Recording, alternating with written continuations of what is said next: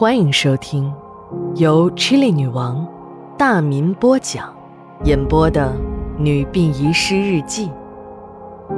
本故事纯属虚构，若有雷同，就是个巧合。第一卷第四十七章下。馆里的维修工检查了一号炉。火化炉的钢板很厚，没有什么严重破坏。维修工排除了误操作导致爆炸的可能，也就是说，是人为性的因素导致了这次爆炸。史馆长这个平时精于事故的老油条，这时也黑了脸，马上抄起电话报了警。警察赶到后，经过仔细的勘查，把所有炉内外的碎片都带回去化验。还把丧户的几个家属带回了公安局。更惨的是，警察临走前，为了安全考虑，把火化间的大门贴上了封条。这时，我们才理解史馆长的脸色为什么如此难看。史馆长早已预料到了警察会封了火化间，殡仪馆里会陷入尸满为患的尴尬境地。一旦出现这种情况，有些本来就不支持火葬的丧户就会找茬闹事儿，还会到市政府去上访。史馆长一年的工作成绩瞬间就会泡汤了，弄不好还要背个处分。还好，史馆长呢有两手准备：一就是那个锅炉房的土火化炉一直不废弃，留着备用；二。就是马上去找民政局长，向市里汇报情况，打提前量。久居官场，史馆长出的每一张牌都是那么的到位，都能起到化腐朽为神奇的作用。这下，殡仪馆就算放了假，闲的没事做的工友们就在一起闲聊起来。在殡仪馆工作有个好处。就是一般的刑事案子，我们都能了解个大概。有凶杀案，就会有警察参与，同时也就少不了运尸体的殡仪工。而法医的解剖室就设在我们殡仪馆，这也算是个近水楼台吧。话说这专案组啊，终于从朵儿的身上打开了突破口。原来。昨天晚上，朵儿的妈妈一听说自己的女儿找到了，病立刻好了大半，就激动地跑到医院去看。就在母女俩抱头痛哭之时，朵儿的爸爸惊喜地听到女儿在喊妈妈。没错，朵儿的语言功能恢复了。当得到消息的警察赶到医院，等朵儿的心情平静了下来，就开始了询问。伴随着朵儿有些凌乱的讲述，一个让所有人震惊无比、罪恶无耻的真相逐渐展现在人们的面前。事情还要从朵儿的姥姥遗体火化的那天说起。姥姥从小就非常疼爱朵儿，姥姥的去世让朵儿非常伤心。那天，火化炉出了故障。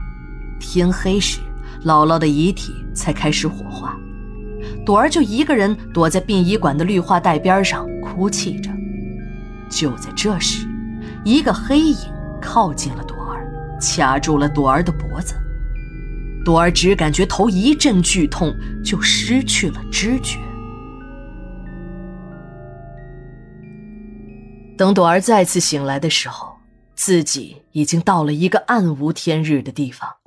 四周都是水泥墙壁，角落里放着两张床，一盏昏暗的油灯放在墙角，下面还有一具人体的骨骼模型，骷髅头的两个黑洞正在注视着朵儿。就在朵儿感到恐惧万分时，一侧的水泥墙壁松动了，一个男人身影闪了进来，朵儿的身体不由自主地向后靠着。这个男人也在一步步的向朵儿逼近，朵儿又一次晕了过去。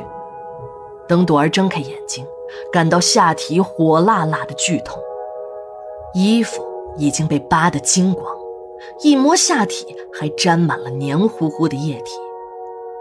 那个神秘的男人早已经不见了踪影。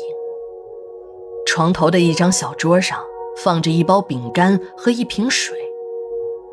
这个男人每隔一两天就来一次，除了强行和朵儿发生关系外，就是带来一些吃的。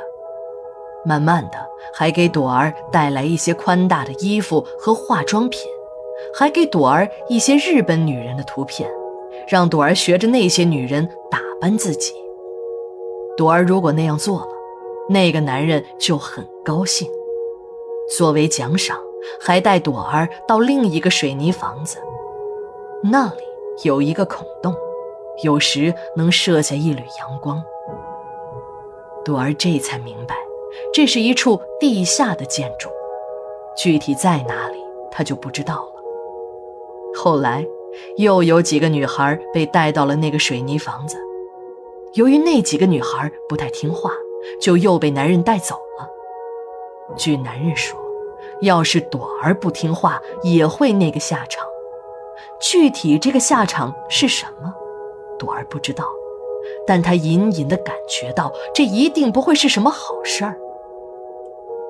水泥墙的外面还经常的传来男人、女人痛苦的哀嚎声。朵儿的心每天都提到了嗓子眼儿。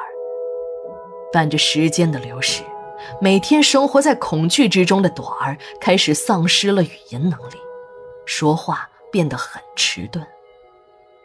这些天，那个男人一直都没有来，朵儿的食品和水都快用光了，就每天都向外喊叫，好几天也没有人听见。就在朵儿以为自己会饿死在地下室中，他无意中发现了那个骷髅头后面的机关。打开那个机关，朵儿就看到了一个悠长黑暗的地下通道，很长很长。这要在平时啊，朵儿无论如何都不敢到这里来，一是害怕，二是担心被那个男人发现，就会像那几个姐妹一样突然消失。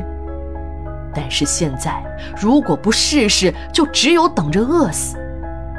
与其坐等饿死，不如试一试，也许有个活路。就这样，在那个午夜，朵儿一口气跑出了地下通道。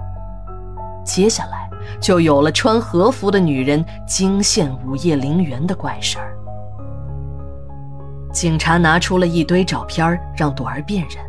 朵儿迅速的就把周主任的照片从中挑了出来，说：“啊，这就是这个男人，就是化成灰，我都认得。”好消息是一个接一个。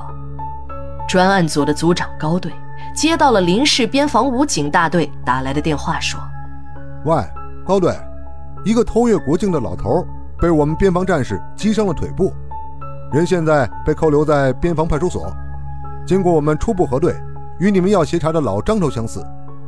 我们从这个人身上搜出几本外文资料，还有一本他国的护照，你们过来看一下吧。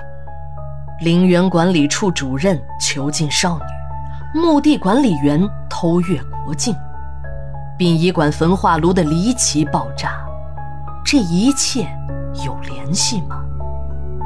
呼之欲出的真相背后，似乎隐藏着更大的阴谋。十一月二十八日，日记连载，明天继续。